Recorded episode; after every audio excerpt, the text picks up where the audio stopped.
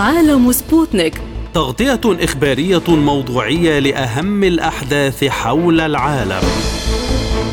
يلقي الضوء على أهم الأخبار السياسية والاقتصادية والرياضية، وجولة مع الأخبار الخفيفة من سبوتنيك بريك في عالم سبوتنيك. أهلا بكم في حلقة جديدة من عالم سبوتنيك، نسعد بصحبتكم في هذه الحلقة عبدالله حميد وجيهان لطفي. أهلا بكم. البداية بأبرز العناوين.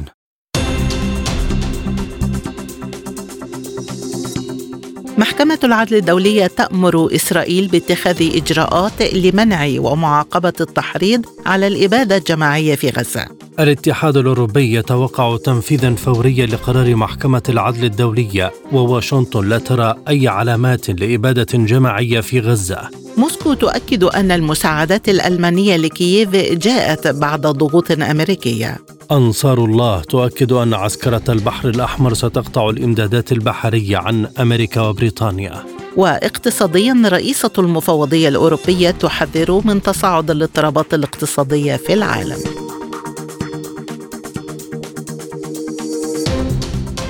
إلى التفاصيل.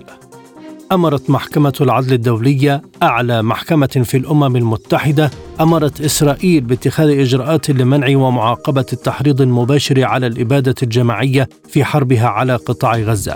وقالت المحكمة إن على إسرائيل اتخاذ كل الإجراءات التي في وسعها لمنع ارتكاب جميع الأفعال ضمن نطاق المادة الثانية من اتفاقية الإبادة الجماعية. وصوتت غالبية كبيرة من أعضاء لجنة محكمة العدل الدولية المكونة من 17 قاضيا لصالح اتخاذ إجراءات عاجلة تغطي معظم ما طلبته جنوب أفريقيا، باستثناء توجيه الأمر بوقف العمل العسكري الإسرائيلي في غزة. إلى ذلك، رحب وزير الخارجية الفلسطيني رياض المالكي بالإجراءات المؤقتة التي أمرت بها محكمة العدل الدولية، وأضاف أن فلسطين تدعو جميع الدول ومن بينها إسرائيل إلى ضمان تنفيذ الإجراءات المؤقتة التي أمرت بها المحكمة. للمزيد من المتابعة ينضم إلينا من رام الله وزير العدل الفلسطيني الدكتور محمد الشلالدة. أهلا بك معالي الوزير. بداية، ما مدى أهمية قرار محكمة العدل الدولية؟ نعم، يعني أولا الدعوة القضائية المقدمة من جنوب أفريقيا ضد إسرائيل باتهامها بارتكاب جريمة الإبادة الجماعية أمام محكمة العدل الدولية هي معركة قضائية عالمية ضد الظلم والاحتلال والاستيطان والاستعمار. وثانيا، هذه الدعوة ستظل رمزا لانتصار مبادئ وقواعد القانون الدولي والأخلاق الدولية والضمير الإنساني، والتي تسود على أحكام القوة. وثالثا، نجاح المرافعة اليوم باتخاذ التدابير المؤقتة هي انكشاف لدولة الفص العنصري الأبارتايد وصفعة قانونية للفكر الصهيوني، وهذه الدعوة ترسيخ لسيادة وانتصار القانون الدولي وميثاق الأمم المتحدة. التدابير المؤقتة التي اتخذت اليوم من قبل محكمة العدل الدولية الغرض منها هي حفظ حقوق الأطراف وعدم اتخاذ ما من شأنه أن يفاقم النزاع بشأنها أو يتسبب بوقوع ضرر لا يمكن إصلاحه أو لا يمكن لأي شكل من أشكال الجبر تداركه، وذلك إلى أن يصدر حكم نهائي. بمعنى هذه التدابير المؤقتة هي للحيلولة والاستمرار في ارتكاب جريمة الإبادة الجماعية من قبل إسرائيل ضد الشعب الفلسطيني. برأيك لماذا لم يتم اتخاذ قرار بوقف إطلاق النار؟ الشق الثاني والأهم في هذه القضية المرفوعة والدعوة هي تأخذ فترة لإثبات ركني الجريمة، وهي الركن المادي والمعنوي لجريمة الإبادة الجماعية أمام محكمة العدل الدولية، وسيصدر حكما قضائيا بتحميل إسرائيل المسؤولية القانونية الدولية عن ارتكابها جريمة الإبادة الجماعية. وثانيا، سيتم إلزام إسرائيل بجبر الضرر والتعويض عن كافة الأضرار التي لحقت بالشعب الفلسطيني من جراء هذه الجريمة. وبالتالي اتخذت العديد من الطلبات لدى دولة جنوب أفريقيا، ولكن كان على رأس هذه الطلبات هي يعني تعليق العمليات العسكرية على الفور. كان من ضمن الطلبات يعني واجب على إسرائيل أن تعلق عملياتها العسكرية، ولكن للأسف الشديد لم يتم اتخاذ هذا الطلب أو لم يناقش من قبل قضاة المحكمة. ولكن على أرض الواقع أنا أعتبر أن كافة التدابير المؤقتة التي اتخذت من قبل قضاة المحكمة هو نجاح لهذه القضية. وثانيا نشكر دولة جنوب أفريقيا ونشكر قضاة المحكمة العدل الدولية على ما يتمتعون من نزاهة وشفافية وحيدة في اتخاذ التدابير المؤقتة، والتي مستقبلا إن شاء الله سنصل إلى حكم قضائي عادل للشعب الفلسطيني. والقضية الأهم من ذلك بناء على وصول إسرائيل أمام محكمة العدل الدولية وهي طرف مصادق على اتفاقية منع جريمة الإبادة الجماعية والمعاقبة عليها لعام 48، وهي طرف كذلك في النظام الأساسي لمحكمة العدل الدولية، وهي مثلت أمام محكمة العدل الدولية، فإذا هي ملزمة بكل ما يترتب من آثار تتخذها المحكمة العدل الدولية من تدابير مؤقتة أو أحكام قضائية. وثانيا يعني أقول أن التدابير المؤقتة من قبل محكمة العدل الدولية هي تتمتع بقيمة قانونية بمستوى الحكم القضائي الذي سيصدر عن محكمة العدل الدولية، وإسرائيل ملزمة بتطبيق واحترام كافة بنود هذه التدابير المؤقتة.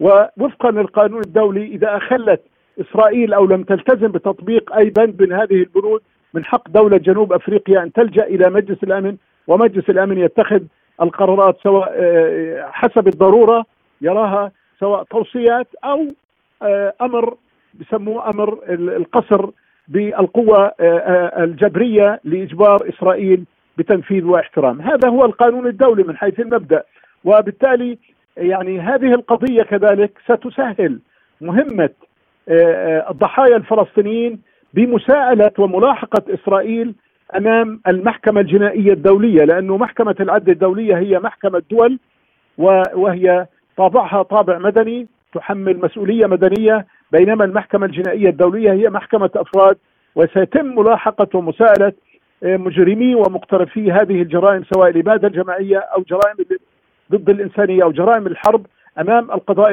الدولي ممثلا في المحكمة الجنائية الدولية أو أي أمام قضاء وطني آخر أو إقليمي على غرار المحكمة الأوروبية لحقوق الإنسان أو المحكمة الأمريكية والمحكمة الأفريقية لحقوق الإنسان والشعوب، لأن جرائم الحرب وجرائم ضد الإنسانية وجريمة الإبادة الجماعية لا تسقط بالتقادم. ولمزيد من المتابعة حول هذا الموضوع معنا من القاهرة الدكتور أسامة شعث أستاذ العلوم السياسية. مرحبا بك معنا ضيفا عزيزا دكتور أسامة عبر أثير سبوتنيك. بداية، إلى أي مدى يعتبر قرار المحكمة انتصارا فلسطينيا ضد إسرائيل؟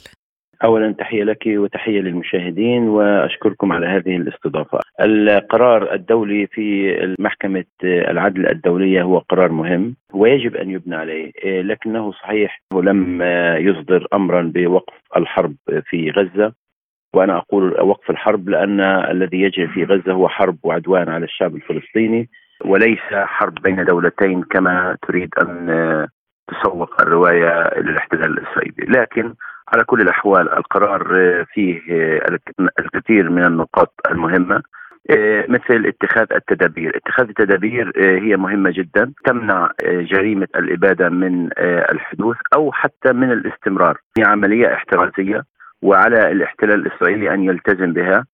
النقطة الأخرى في هذا القرار أنه يجب أن يكون هناك إدخال لكل المساعدات التي من شأنها الحد من حالة التجويع. أضف إلى ذلك أنه يعني يفتح الباب إلى إعادة ترميم الحياة مجددا على المستوى الصحي والبيئي وعلى المستوى أيضا الإنساني بشكل كبير. في تقديرك دكتور، لماذا لم تأمر المحكمة بوقف إطلاق النار في غزة؟ المحكمة لم تصدر قرارا بوقف إطلاق النار، وربما برأيي أنه تجنبا لحدوث صدام دولي، لكنها أمرت الاحتلال الإسرائيلي بضرورة أن يكون هناك اتخاذ تدابير مهمة جدا تؤدي بالقطع تؤدي إلى وقف إطلاق النار. لكن المحكمة كان يجب عليها أن تتخذ قرارا فوريا بوقف الحرب حتى لو كان فيه نوع من أنواع الإشارة، لكن للأسف الشديد المحكمة لم تتخذ هذا القرار، وربما فيه ترك الباب مفتوحا للأطراف جميعها سواء الاحتلال الإسرائيلي أو الشعب الفلسطيني أو حتى العالم لشحذ الهمم لتفاوض على وقف إطلاق النار. لكن المحكمة دخلت في الاختصاصات المهمة والتي برأيي هي إشارة مهمة في المادة 9 في اتفاقية منع الإبادة الجماعية والمادة 2 والمادة 3 والمادة 41. كل هذه أشارت بشكل كبير جدا إلى استنادا إلى القرارات الستة التي صدرت من المحكمة، وجميعها تشير إلى ضرورة منع الإبادة الجماعية وضرورة أن يكون هناك اتخاذ تدابير عاجلة وإجراءات مهمة. يعني إذا نظرنا إلى القرار بشكله العام هو فيه إيجابية كبيرة جدا، أنه وضع الاحتلال الإسرائيلي على المقصلة الدولية وعلى مقصد القانون الدولي، لكنه لم يتم وقف الحرب على الشعب الفلسطيني. لكن بكل الأحوال ننظر للكوب الممتلئ، لو الجزء الممتلئ من الكوب أفضل مما نندب على الجزء السلبي فيه. بالحديث عن هذه النقطة، ما معنى تدابير وما نوع هذه التدابير وكيف يتم اتخاذ تدابير لمنع الإبادة دون وقف الحرب؟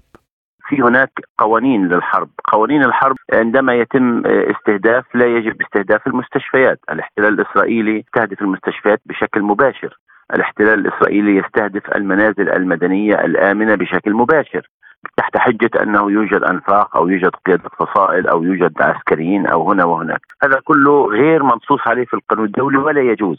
الاحتلال الإسرائيلي يقول أنه يقوم بنقل المدنيين إلى أماكن آمنة أكثر، ومع ذلك يقوم بقصف هذه الأماكن الآمنة.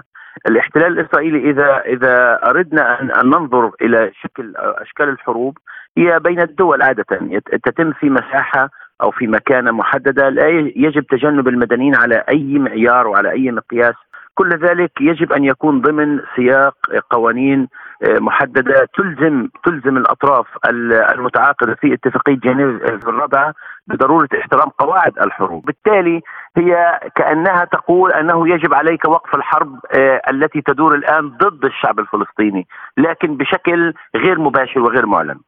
إذن دكتور، إلى أي مدى يمكن أن تلتزم إسرائيل بتنفيذ هذه التدابير خلال شهر كما قالت المحكمة؟ أنا أعتقد أن الاحتلال الإسرائيلي سيحاول نقل الصورة الحية عنه بإظهار نفسه بأنه ملتزم بالقانون، كما أعلن وزير رئيس الاحتلال الإسرائيلي الوزراء نتنياهو بأنه سيكون هناك التزاما بالقانون، ولكننا لدينا الحق في الدفاع عن أنفسنا كدول العالم. هذا ما قاله، وأنا أقول أنه يريد أن يصور للعالم أنه سيلتزم بالقانون، وأعتقد أنه سيفتح الباب أمام إدخال كل المساعدات الإنسانية بصورة عاجلة، سيخفف من التدابير العسكرية سواء حول المستشفيات أو أماكن الإيواء أو حتى الاعتقالات للمدنيين وتعذيبهم تعريتهم في الشوارع أو إعدامهم وكل ذلك. المسائل التي طلبتها منه المحكمة أعتقد أنه سيقوم بها بشكل تدريجي وبشكل متسارع خلال الشهر، وسيواصل التواصل مع جنوب أفريقيا كدولة طرف مطلوب منها أن تطلع على كل التقارير التي سترسلها حكومة الاحتلال الإسرائيلي سواء للمحكمة أو لجنوب أفريقيا لكي تراجع هذه الاتفاقية أو هذه الإجراءات وتتأكد من ثبوتها. وبالتالي أعتقد ستلتزم حكومة الاحتلال وإن كان ظاهريا أمام العالم، لأنها لا تريد أن تخسر الرؤية الدولية، لا تريد أن تخسر التحالف الدولي. ولاحظي بالمناسبة محكمة العدل الدولية رغم العديد من التحفظات التي أنا شخصيا تحفظت عليها بعدم إصدار قرار بوقف الحرب، إلا أن محكمة العدل الدولية تضم رئيس المحكمة هو من الولايات المتحدة وصوت مع القرار. بالمناسبة أيضا فرنسا صوتت مع القرار، عفوا الدول الأخرى منها ألمانيا وكل دول العالم صوتت مع القرار باستثناء أوغندا طبعا. كل هذا يشير بشكل صريح وبشكل واضح، لأن العالم لديه إجماع، حتى الولايات المتحدة التي مع الاحتلال الإسرائيلي وتناصرها لديها توافق، وربما لا تريد أن تخسر التوازنات الدولية والتحالفات الدولية وحتى الرؤية الشعبية الدولية لرؤى أو المجتمعات شعوب العالم التي انتفضت ضد هذا الاحتلال وضد كل من يساند الاحتلال، بما فيهم الولايات المتحدة التي تساند وتعد شريكة لهذا الاحتلال بكل معنى الكلمة بشكل حقيقي. في غياب آلية تنفيذ واضحة لدى محكمة العدل، دكتور، ما هي خيارات المحكمة إذا لم تستجب إسرائيل، وما هي التداعيات القانونية التي تترتب على هذا القرار؟ أنا أعتقد أن التدابير التنفيذية هي ليست من اختصاصات المحكمة، لأنها جهة ليست تنفيذية، هي قضائية فقط.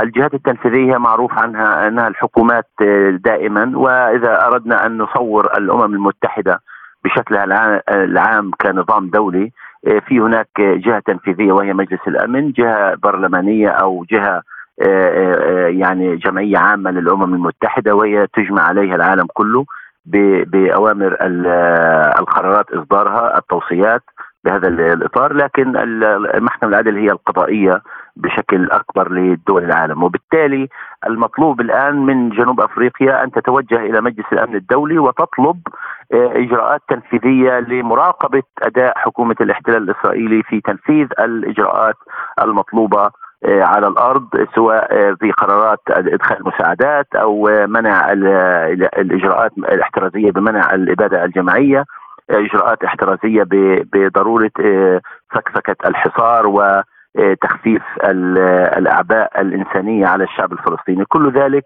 مرهون بسرعة وبشكل عاجل من مجلس الأمن الدولي، وأعتقد أن الآن فرنسا ترأس مجلس الأمن الدولي ويبدو أن هناك بداية تصدع في العلاقة، تصدع أعتقد ليس تكتيكيا وإنما هو أخلاقيا في العلاقة بين فرنسا والاحتلال الإسرائيلي بشأن الجرائم التي تجري على الأرض في غزة. أكد الاتحاد الأوروبي أنه يتوقع تنفيذا كاملا وفوريا لقرار محكمة العدل الدولية الذي طلبت فيه من إسرائيل أن تبذل كل ما في وسعها لمنع وقوع أي أعمال إبادة في قطاع غزة. وجاء في بيان مشترك لمفوض السياسة الخارجية في الاتحاد الأوروبي جوزيب بوريل والمفوضية الأوروبية أن قرارات محكمة العدل ملزمة للأطراف وأن عليها الالتزام بها. يأتي ذلك فيما صرح منسق الاتصالات الاستراتيجية في مجلس الأمن القومي بالبيت الأبيض جون كيربي بأن الولايات المتحدة لا ترى أي مؤشر على أن أفراد الجيش الإسرائيلي ارتكبوا جرائم حرب متعمدة في قطاع غزة. إلى ذلك قالت وزارة الخارجية الأمريكية إن قرار محكمة العدل الدولية بشأن الحرب بين إسرائيل وحماس يتسق مع رؤية واشنطن بأن إسرائيل لها الحق في اتخاذ إجراء وفقاً للقانون الدولي لضمان عدم تكرار هجوم السابع من أكتوبر الذي شنته حركة حماس على إسرائيل. وللمزيد من المتابعة حول هذا الموضوع معنا من باريس الكاتب والمحلل السياسي الأستاذ كامل المرعاش. مرحبا بك معنا، وبداية برأيك هل بدأ الموقف الأوروبي من الحرب في غزة يتخذ نهجا مختلفا عن الموقف الأمريكي؟ أعتقد أنه الآن الاتحاد الأوروبي يعاني في داخله من انقسام حول قضية الحرب على غزة وإدانة إسرائيل أمام محكمة العدل الدولية، ويبدو أن الجناح الذي كان يطالب بوقف الحرب في داخل الاتحاد الأوروبي قد نجح في إقناع الأطراف الأخرى بأنه ينبغي الآن على إسرائيل احترام هذا القرار الدولي، وبالتالي رأينا هذا الموقف من الاتحاد الأوروبي. ولكن في كل الأحوال هذا لا يمكن أن يمسح وصمة العار التي لحقت بأوروبا وببعض دولها المحورية مثل ألمانيا وفرنسا وبريطانيا فيما يتعلق بحرب الإبادة الجماعية على السكان المدنيين في غزة وتأييدهم الأعمى لإسرائيل لقتلها للمدنيين والأطفال والنساء والشيوخ. يعني هذا التغير يبقى محدود الأثر ولا تلحقه أي إجراءات عقابية يمكن لإسرائيل أن تأخذها على محمل الجد وتوقف هذه الحرب. هو موقف سياسي ربما ورمزي ليس إلا، وطبعا يتوافق مع الموقف الأمريكي الذي لا يرى أن هناك إبادة جماعية في غزة. وطبعا الموقف الأمريكي هو أكثر صهيونية من إسرائيل، وهذا يكشف مدى العدوانية والوجه القبيح للولايات المتحدة تجاه قضايا حقوق الإنسان وقضايا الحريات والديمقراطيات بصفة عامة في العالم. بخلاف حقوق الإنسان والحريات، دكتور كامل، إلى أي مدى يعكس الموقف الأمريكي من القرار عدم اكتراث أمريكي بالقرارات الدولية؟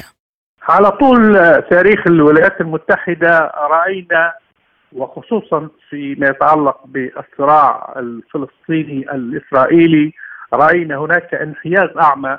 هناك عشرات القرارات التي رفعت فيها الولايات المتحدة حق النقض ضد هذه القرارات، بل وأنها أجهضت الكثير من القرارات والإجراءات الدولية الأخرى، وكأنها تعاقب الشعب الفلسطيني على حقه في الدفاع عن نفسه وتقرير مصيره. وهذا أيضا يؤكد أن الولايات المتحدة هي دولة عدوانية في المقام الأول، ودولة غير قابلة للإصلاح، ويجب على دول العالم أن تتحد في إسقاط هذه الهيمنة الأمريكية وإنهاء عبثها بالأمن والسلم الدوليين وإنهاء سيطرتها، وتقسيم الولايات المتحدة إلى دول ربما يمكن السيطرة عليها في إطار المجموعة الدولية. أما إذا بقت الولايات المتحدة بغطرستها وبقوتها الاقتصادية والعسكرية هذه، فالعالم ربما سيقبل على حرب كونية تنتهي بتدمير هذه الدولة العدوانية التي منذ أن تأسست والسلم العالمي في خطر. في ضوء هذا الموقف الأوروبي من جهة والأمريكي من جهة أخرى، ما هو المتوقع في حال تم رفع هذا القرار من المحكمة إلى مجلس الأمن؟ سيجد نفس مصير القرارات الأخرى التي اتخذت، فإن الفيتو الأمريكي وربما حتى هذه المرة الفيتو البريطاني موجود، وستجد دول أخرى مثل فرنسا ستمتنع عن التصويت وهكذا. نحن نعرف هذه المعزوفة التقليدية التي تقود إلى شيء واحد، وهو دعم إسرائيل الغير محدود في قتل المدنيين. وهنا يجب أن يعرى وجه الولايات المتحدة وبريطانيا السيء، بأنها ليست معنية بحقوق الإنسان وليست معنية بقتل المدنيين، وإنما هي معنية بدعم مطلق لإسرائيل في عدوانها وفي قتلها للمدنيين. وهنا تتشارك مع إسرائيل في جريمة الإبادة الجماعية وكل الجرائم التي ارتكبتها إسرائيل في حق الإنسانية. ولكن برأيك دكتور، هل استصدار قرار من الجمعية العامة للأمم المتحدة لتنفيذ قرارات محكمة العدل الدولية سيضع مزيدا من الضغوط على واشنطن وإسرائيل؟ بالتأكيد قرار كبير في الجمعية العامة للأمم المتحدة سيكون له أثر في مزيد من العزلة لإسرائيل، مزيد من العزلة للولايات المتحدة التي تشعر الآن بالعزلة، وهناك موجة كراهية غير مسبوقة في العالم تجاه سياسات الولايات المتحدة الأمريكية. وربما هذا أيضا سيؤثر حتى في الداخل الأمريكي الذي بدأ يتململ على سياسات كثير من القادة الصهاينة الذين جندتهم إسرائيل وأوصلتهم إلى البيت الأبيض، وهكذا فعلت في كثير من الدول. في الحقيقة إسرائيل تعمل منذ فترة طويلة على تجنيد الأتباع والأفراد والأشخاص، وربما حتى التنظيمات السياسية، لإيصالها في وقت معين إلى قمة القرار، سواء في الولايات المتحدة أو في فرنسا أو في بريطانيا. وهكذا تستطيع أن تتحكم هذه الدولة العدوانية المارقة في سياسات العالم، واستمرار عدوانها على الشعب الفلسطيني الذي ما زال يقاوم هذه آلة الحرب الشرسة التي تقدمها دول الغرب إلى إسرائيل. إذن ما الذي يمكن أن تفعله أوروبا لتنفيذ رؤيتها وتوقعها بالتنفيذ الفوري لقرار محكمة العدل؟ لا يمكن لأوروبا أن تقدم أي شيء في الواقع. أوروبا ضعيفة. أوروبا وإن كانت صرحت هذه التصريحات ستكون تصريحات رمزية لا تصل إلى حد الفعل، رغم أنه شعوب الأوروبية رأيناها كيف تظاهرت بمئات الآلاف ضد العدوان الإسرائيلي على غزة. ولكن كما قلت تبقى سياسات هذه الدول محدودة ورمزية فيما يتعلق بخطوة عملية يمكن أن ينتج عنها تغيير موقف إسرائيل من الحرب في غزة. ربما سنشهد بعض التصريحات السياسية الجوفاء كما عودتنا هذه الدول مثل فرنسا التي تصرح تصريحات جوفاء لا أساس لها من الواقع. قالت المتحدثة الرسمية باسم وزارة الخارجية الروسية ماريا زخاروفا إن موافقة برلين على تقديم مساعدات بقيمة 7 مليارات يورو لكييف تشير إلى أن الولايات المتحدة تجبر التابعين لها في حلف شمال الأطلسي الناتو على تقديم المزيد من المساعدات. وأشارت زخاروفا استنادا إلى معطيات إعلامية إلى أن برلين تطالب باستمرار أن تحذو دول الاتحاد الأوروبي الأخرى حذوها. المزيد من المتابعة ينضم إلينا من ستوكهولم الدكتور حامد الصراف الكاتب والمحلل السياسي. أهلا بك دكتور. ما دلالة الخطوة الألمانية بتقديم 7 مليارات يورو لأوكرانيا؟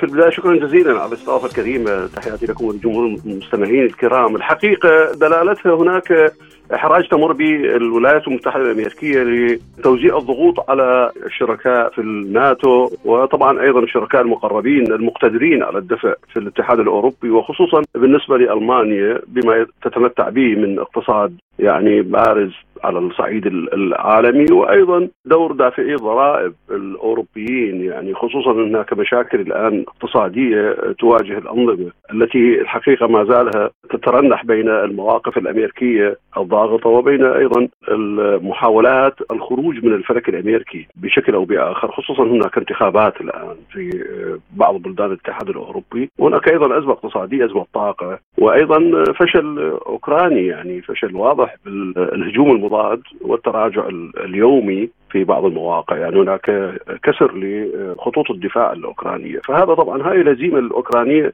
من الناحية الاقتصادية ومن الناحية السياسية وحتى من الناحية العسكرية طبعا مؤثرة جدا على رغبة هذه الدول، وخصوصا أمريكا يعني الآن أيضا تعيش أزمة أيضا كبيرة جدا في قطاع غزة وفي البحر الأحمر والبحر المتوسط وفي مضيق باب المندب. هذه الحقيقة موجودة الآن عوامل كثيرة تجعل أمريكا أن تضغط على الحلفاء في الاتحاد الأوروبي، وخصوصا مثل ما ذكرنا ألمانيا اللي يعني تجبرها على دفع 7 مليار دولار لدعم الدفاع أو الحرب في أوكرانيا. هذه الحقيقة لها أيضا دلالات أخرى.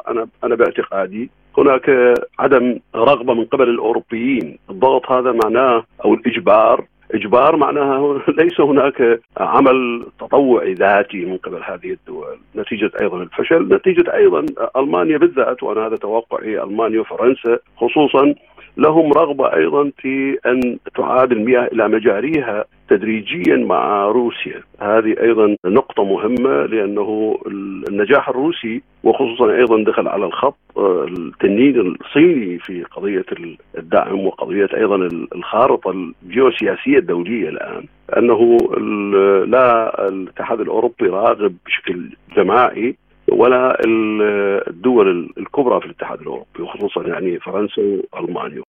دكتور، ما مدى واقعية الوعود الألمانية في ظل الأزمات الاقتصادية التي تشهدها أوروبا؟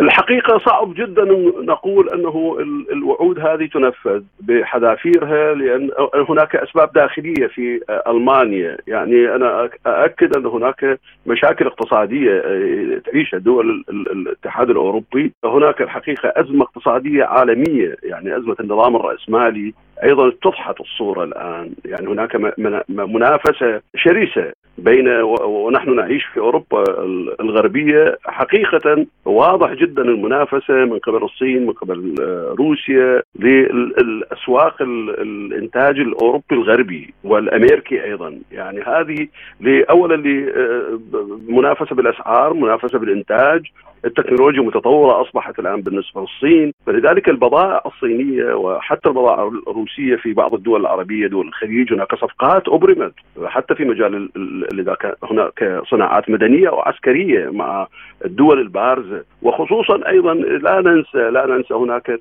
تحول كبير في بريكس بلس اللي عقدت القمة في جنوب أفريقيا الصيف الماضي من العام الماضي، لهذا أيضا هناك تنسيق لا يعلن عن الكثير من تفاصيله. على سبيل المثال يعني المجمعات الصناعية، مجمعات المحطات التوليد الطاقة النووية، توليد الكهرباء، يعني في مصر هناك صفقة كبيرة الآن يعني أنجز منها أعتقد مرحلة أو مرحلتين في محطات ضبعة في مصر، يعني على الساحل المصري لتوليد الطاقة الكهربائية.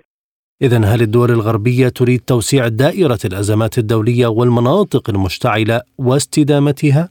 أنا برأيي هذا ممكن الاحتمال موجود بالإعلام واضح، لكن بالخفاء يدور صراع الآن، خصوصا الأوروبيين يخشون بشكل واضح الآن من التحولات في يعني إذا بدأ السباق الانتخابي في الولايات المتحدة الأمريكية يعني منتصف الشهر القادم سوف يفضي إلى نتائج لا تحمد عقباها. يعني وصول ترامب إلى السلطة سوف يكون أيضا في محاذير كبيرة للاتحاد الأوروبي، لأنه الأوروبيين وأعضاء حلف الناتو من الأوروبيين الغربيين يخشون التعامل الأمريكي في ظل هذا التطور، وخصوصا هم جربوا مع ترامب، يعني إذا فرص بايدن الآن بدأت تضعف فعلا في السباق الانتخابي. يعني هناك استطلاعات للرأي تقول أنه ترامب نتيجة الهزائم في أوكرانيا وفي أيضا في غزة نتيجة موقف غير الإنساني الذي يقفه مع الكيان الصهيوني، هذا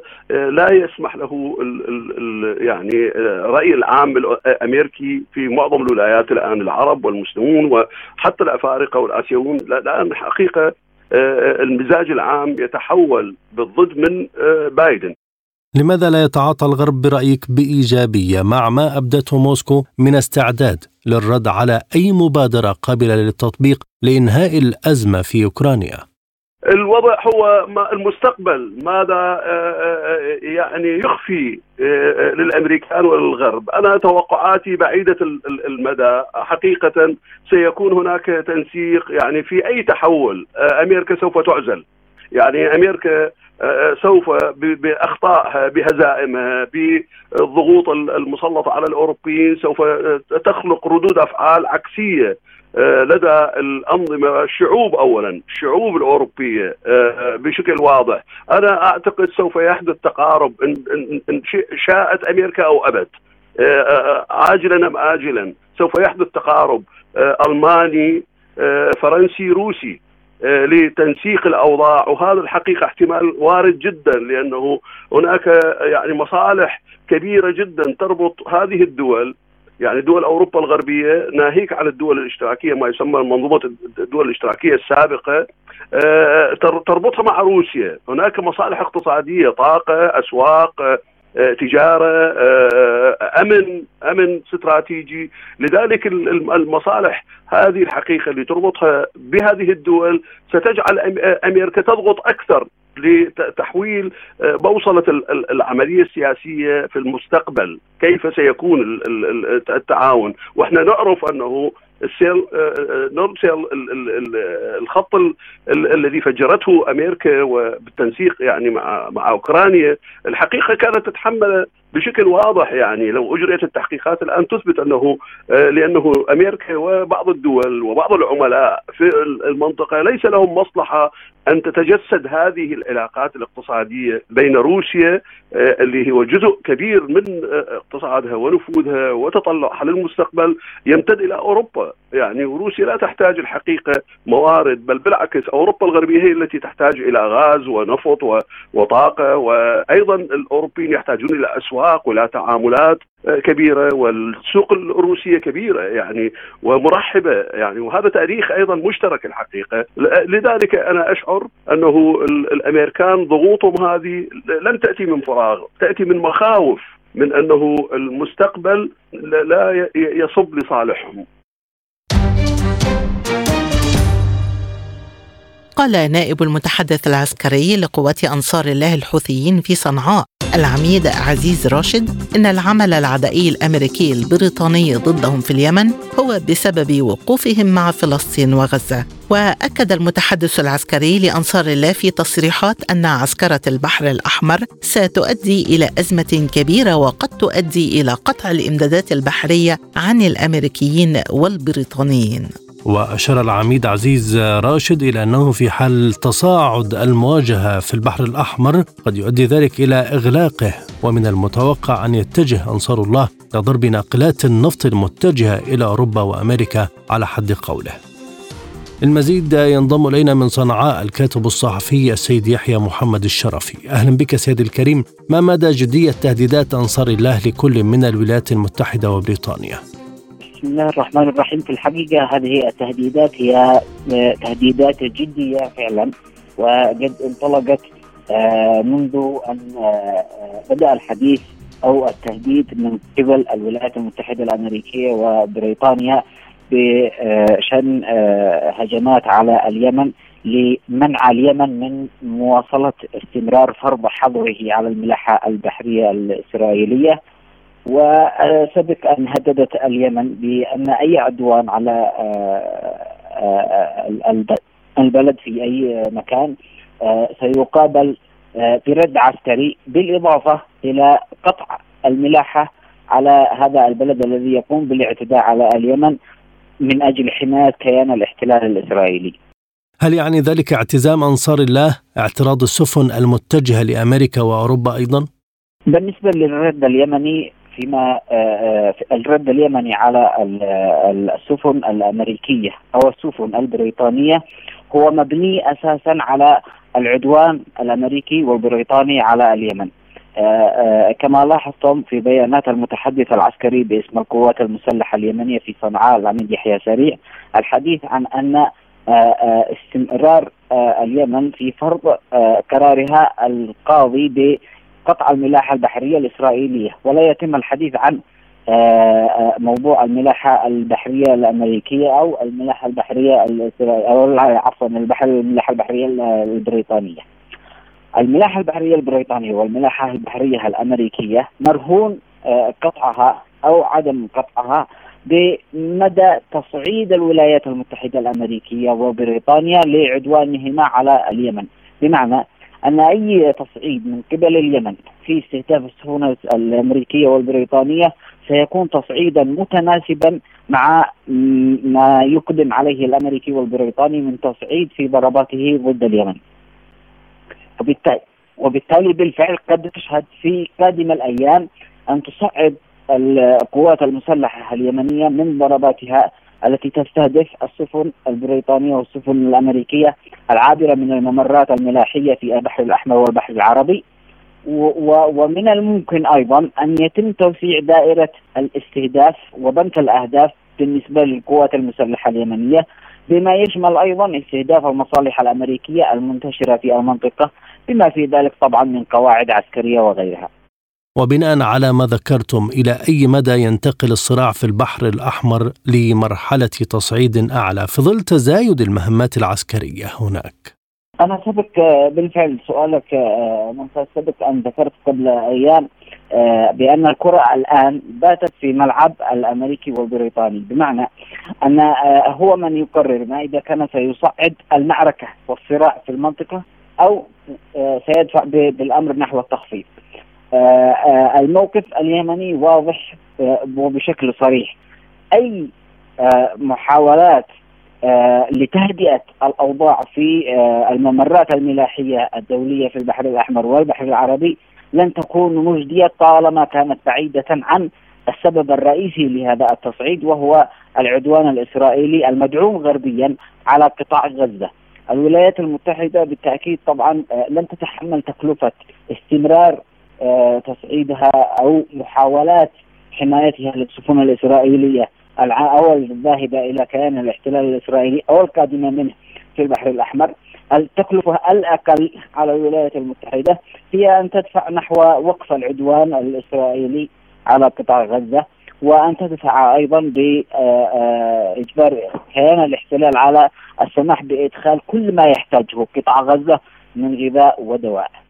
إلى أي مدى يمكن أن يتسبب تصعيد المواجهة في البحر الأحمر إلى إغلاقه، كما قال نائب المتحدث العسكري لقوات أنصار الله؟ هذا من البديهي طبعا أن الملاحة البحرية لأي دولة من البديهي طبعا أن تتوقف عن استخدام الممرات الملاحية في البحر الأحمر والبحر العربي طالما كانت هذه المنطقة منطقة اشتباك.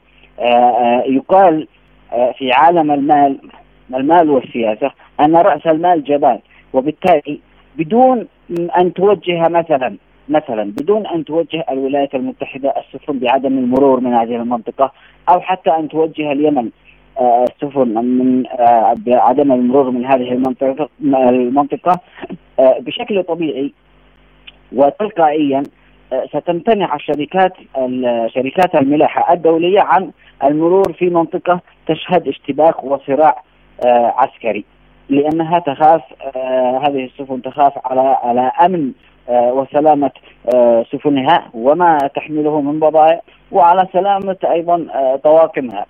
وبالتالي لن يكون إذا تم إغلاق الممر الملاحي في وجه السفن، كافة السفن، فهذا أمر لا يتطلب أن يتوجه بلد ما إلى فرض ذلك أو التوجيه بذلك، فقط لمجرد أن يتصاعد الاشتباك في البحر الأحمر، على سبيل المثال كما حدث قبل 3 أيام مساء من اشتباك استمر لمدة 2 ساعات في خليج عدن بين القوات المسلحة اليمنية وقوات البحرية الأمريكية، أدى إلى استهداف إحدى المدمرات الأمريكية، وقد أكد الأمريكي هذا الاستهداف بالفعل.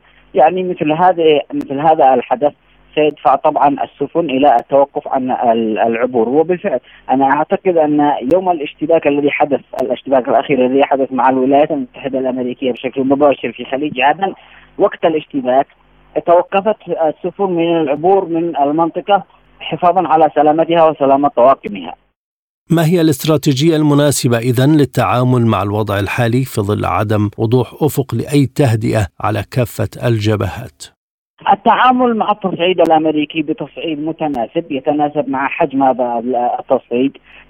إذا توسع الأمريكي في عدوانه على اليمن، ستتوسع صنعاء في ضربها الأهداف والمصالح الأمريكية. نحن الآن في مرحلة استهداف الرد على أي عدوان يحدث عن طريق ضرب السفن، عفوا عن طريق منع السفن الأمريكية سواء الملاحية التجارية طبعا أو الحربية من استخدام الممرات الملاحية. أي سفينة طبعا ترفض العبور، ترفض التوجيهات الصادرة من البحرية اليمنية بعدم عبورها من الممرات الملاحية، طبعا يتم توجيه رسائل نارية. أولا يتم توجيه رسائل تحذيرية شفهية إليها بعدم العبور، ثم يتطور الأمر إلى أن تستخدم القوات المسلحة اليمنية رسائل تحذيرية نارية، وهذا عن طريق إطلاق صواريخ أو طائرات مسيرة انتحارية تنفجر بالقرب من مكان تواجد هذه السفينة من باب تحذيرها وإجبارها على التراجع والعودة.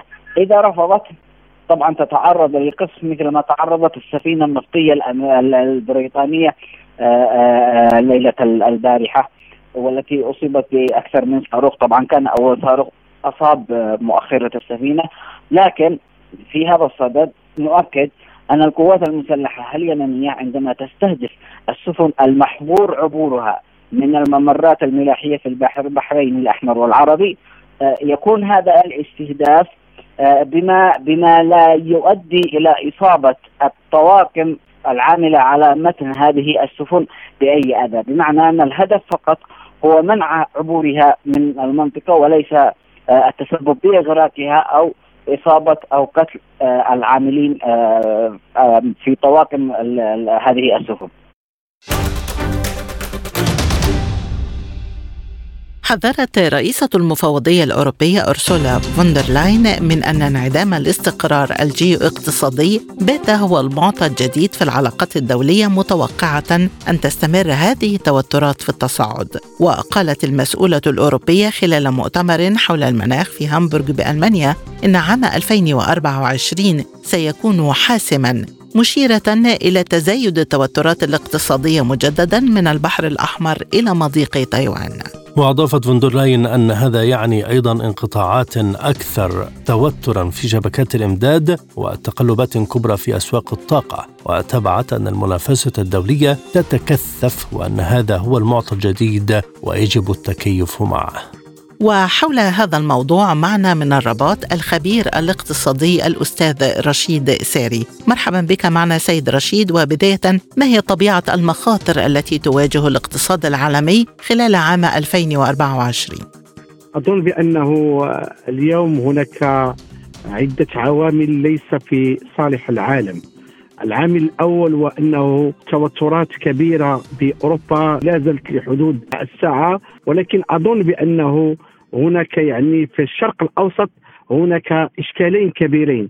الإشكال الأول وهو ما يقع اليوم في غزة، ومسألة أخرى الجانب الثاني وهو ما يقع بالبحر الأحمر، خاصة عندما نتحدث عن مضيق المندب. مضيق المندب لوحده سوف يسفر على مجموعة من الإشكالات المتوقعة، خاصة نتحدث أنه إذا ظل هذا الاحتدام على ما هو عليه اليوم فأكيد بأنه هناك ارتفاع لأسعار المواد الطاقية، بحيث ربما سعر البترول لوحده يصل إلى $150 للبرميل. لا ننسى بأنه معدل التضخم سوف يرتفع، لأن هناك مجموعة من القراءات تؤكد بأنه ربما إذا ظل الحال على ما هو عليه التكلفة سوف ترتفع لمجموعة من المواد، وبالتالي سوف نشهد موجة تضخم جديدة كما شهدناها في سنة 2021. أظن بأنه اليوم إضافة إلى هذا هناك عامل آخر ربما أصبح من العوامل الإشكالية المستدامة على المستوى العالمي، وهي التقلبات المناخية، خاصة بالشرق الأدنى، بشمال إفريقيا، بمجموعة من الدول. اليوم فاتورة التغيرات المناخية وارتفاع الحرارة لوحده، ربما يكبد العالم ناقص 1% من معدلات النمو. فاتورة التقلبات المناخية والكوارث الطبيعية لسنة 2022 تكبد العالم أكثر من $500 مليار. هذا رقم مهم. ربما أنه سنة 2023 الفاتورة كانت كبيرة وكبيرة جدا، لأنه ربما أنها تتجاوز أكثر من $500 مليار، وربما سنة 2024 سوف تشهد نفس النسق، لأنه نسبة المجاعة سوف ترتفع بالعالم، وربما كذلك أنه سوف نعيش أزمة الغذاء، وربما التضخمات التي سوف نعيشها لن تنحصر فقط في المواد الطاقية، ولكن ربما حتى في ارتفاع أسعار مجموعة من المواد الغذائية، أو خاصة نتحدث عن المواد الفلاحية، نظرا لندرة المياه، نظرا لأنه مجموعة من الأراضي أصبح بشكل كبير وكبير جدا يتم التخلي عن زراعتها، وبالتالي نحن اليوم أمام منعطف جد حساس. هل يمكن للاقتصاد العالمي إذن التكيف مع الاضطرابات المتصاعدة في العالم والتي تهدد سلاسل الإمدادات كما تفضلت بأن الأزمة الجيوسياسية مرشحة للتفاقم؟ لا أظن، لأنه اليوم لنقم بتمرين بسيط سيدتي. عندما نتحدث بأنه اليوم هناك صراع أو توترات بمضيق المندب، فهذا بالتالي يجعل الفاتورة المواد الطاقية سوف ترتفع على المستوى العالمي. التأمينات الآن للبواخر التي تمر عبر هذا المعبر ارتفعت بشكل كبير. تغيير المجرى من مضيق المندب أو من البحر الأحمر، تغيير هذا المجرى أو المسار يضيف لنا أكثر من 11 يوما من مدة السفر، وبالتالي التكلفة سوف ترتفع. إذا كانت سنة 2023 سجلت انخفاض للمواد الأولية بنسبة 25%. أظن بأنه سنة 2024 سوف تشهد يعني سيناريوهات قاتمة، وربما أنه تشهد ارتفاع في يعني أسعار مجموعة من المواد. أن نتكيف مع هذا الوضع لا أظن، لأنه اليوم ما عشناه فقط يعني بالنسبة للأزمة الروسية الأوكرانية لاحظنا أنها كيف كان لها يعني تأثير كبير على معدلات النمو، على معدلات التضخم التي وصلت في بعض البلدان للاتحاد الأوروبي إلى أكثر من 16%. أظن بأننا اليوم لا يمكن أن نقول بأننا سوف نتأقلم مع توترات سياسية، ولكن أظن الإشكال الخطير والكبير هو ما يتهدد العالم على مستوى الطبيعة، على مستوى التقلبات المناخية، لأن اليوم ما نشهده من فيضانات، كذلك من زلازل، ما نشهده من جفاف على المستوى العالمي، وكذلك يعني التساقطات التي أصبحت شحيحة في مجموعة من البلدان له تأثير كبير على الاقتصاد على المستوى العالمي. بالإضافة إلى الاضطرابات في سلاسل الإمداد، هناك أخطار تتعلق بأزمة ديون عالمية وأزمة تضخم. كيف يمكن الحد من آثار وتداعيات هذه المخاطر على الاقتصاد العالمي؟ أظن بأنه اليوم أصبحنا نبحث عن حلول سياسية أكبر منها حلول اقتصادية، لأنه اليوم الإشكالات التي نعيشها هي مرتبطة أساسا يعني بكل ما هو سياسي. التوترات التي اليوم بالشرق الأوسط يجب أن نجد لها حل، لأنه اليوم يعني تعدت 100 يوم هذه التوترات. اليوم التوترات التي نعيشها على مضيق المندب لها انعكاسات كبيرة على مستوى الدول التي يمر منها البحر الأحمر كما على اليمن. إضافة إلى هذا يجب أن يكون هناك اهتمام كبير بالمناخ. صحيح أن هناك انعقاد لمجموعة من المؤتمرات، يعني خاصة نتحدث عن كوب 28 الذي انعقد مؤخرا بالإمارات العربية المتحدة، ولكن نحن لا نريد مجموعة من البيانات، مجموعة من القرارات التي لا تطبق على أرض الواقع. اليوم يجب الاهتمام بشكل كبير، وهذا ما يجب التأكيد عليه، بأننا يجب أن نبحث عن تلك الوصفة التي تجعل هناك استدامة. نحن نبحث عن الاستدامة يعني تأتي من خلال تشجيع ما يسمى كمثال يمكن أن نجد من بين الوصفات أو من بين الحلول هو البحث عن يعني تشجيع الاقتصاد الدائري. يجب كذلك الحد من بيعات الطاقات الأحفورية، يجب كذلك تشجيع الطاقات المتجددة. إضافة إلى هذا يجب أن يكون هناك ليس وعي فقط للدول، ولكن حتى لمجتمعاتنا المدنية على المستوى العالمي بأن تحافظ على هذه الطبيعة، لأنه أكبر فاتورة تكبد لنا مجموعة من الخسائر بالإضافة إلى التوترات العسكرية والسياسية هو جانب التغيرات المناخية. أخيرا وبالحديث عن هذه النقطة، رئيسة المفوضية دافعت عن البرامج الخضراء، وهي برامج خلافية بين الدول الصناعية وتحتاج إلى استثمارات ضخمة. برأيك هل هناك تنسيق في الحراك الدولي حول الأزمة الاقتصادية؟ المؤتمر الأخير لصندوق النقد الدولي وللبنك الدولي الذي عقد بمراكش بالمغرب كانت من بين أولوياته أنه الاهتمام الكبير يعني الجانب الأخضر أو الاقتصاد الأخضر، خاصة بالنسبة للدول النامية. اليوم يعني إذا لاحظنا قمنا بدراسة لخريطة المناخ على المستوى العالمي نجد بأن المتضرر الكبير هي تلك الدول الغير مصنعة، يعني التي لا تلجأ إلى التصنيع، بينما الدول التي تلجأ إلى التصنيع يعني لم تتأثر كثيرا بهذه العوامل على المستوى يعني على المستوى المناخ لم تتأثر بشكل كبير. اليوم يجب الاهتمام بدعم مجموعة من البرامج خاصة للدول النامية، وكذلك حتى لا نكون في حديثنا يعني يكون الحديث فضفاض، يجب أن يكون هناك حلول عملية من أجل الحد من انبعاثات الطاقات الأحفورية، لأنه اليوم هناك مجموعة من البرامج من خلال تشجيع السيارات الكهربائية كما هو الحال بالنسبة للاتحاد الأوروبي في أفق 2035، وكذلك بالنسبة للولايات المتحدة الأمريكية في أفق 2032، في حدود ثلثين من ما تستهلكه مجموعة من السيارات. ولكن أظن بأننا اليوم يجب أن يكون هناك وعي للدول، حتى المجتمعات المدنية يجب أن تنخرط في هذا المسلسل.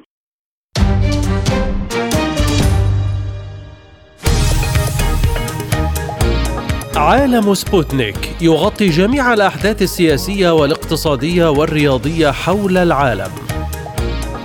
على مدار ساعة تتابعون عالم سبوتنيك مع أهم خبراء التحليل السياسي والاقتصادي.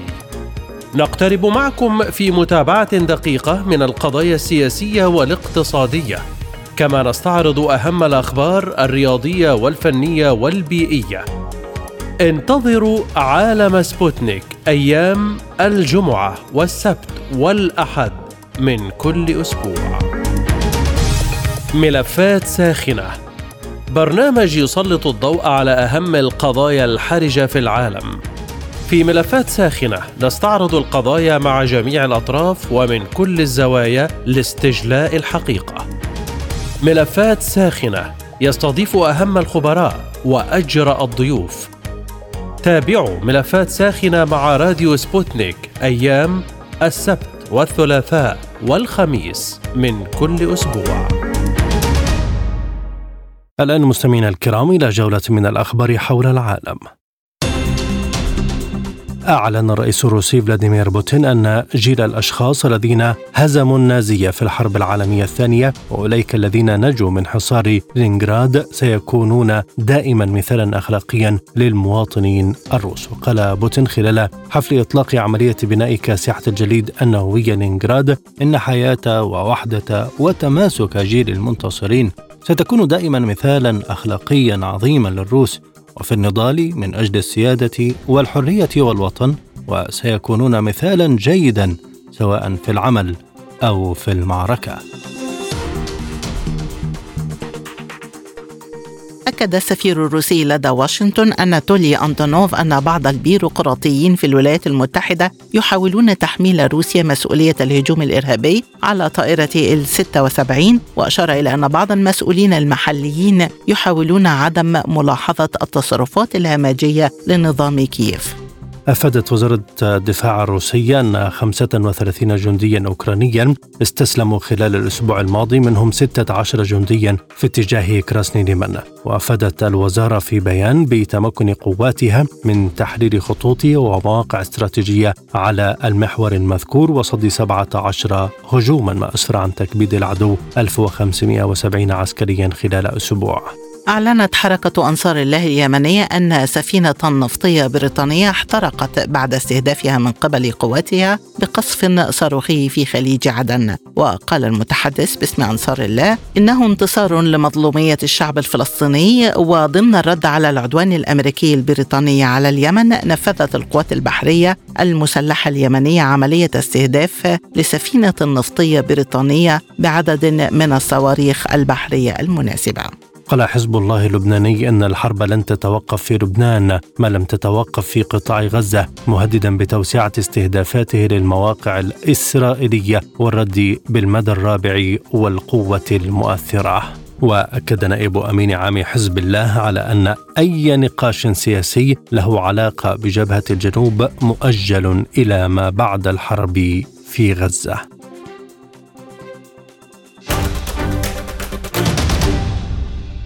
بهذا مستمعينا الكرام نأتي إلى ختام حلقة عالم سبوتنيك، ولا يبقى لنا في هذه الحلقة سوى التذكير بأهم الملفات.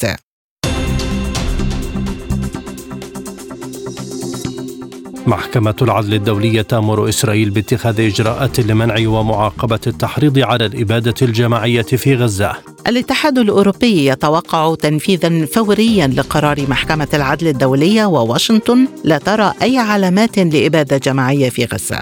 موسكو تؤكد أن المساعدات الألمانية لكييف جاءت بعد ضغوط أمريكية. أنصار الله تؤكد أن عسكرة البحر الأحمر ستقطع الإمدادات البحرية عن أمريكا وبريطانيا. رئيسة المفوضية الأوروبية تحذر من تصاعد الاضطرابات الاقتصادية في العالم. وللمزيد زوروا موقعنا على الإنترنت sputnikarabic.ae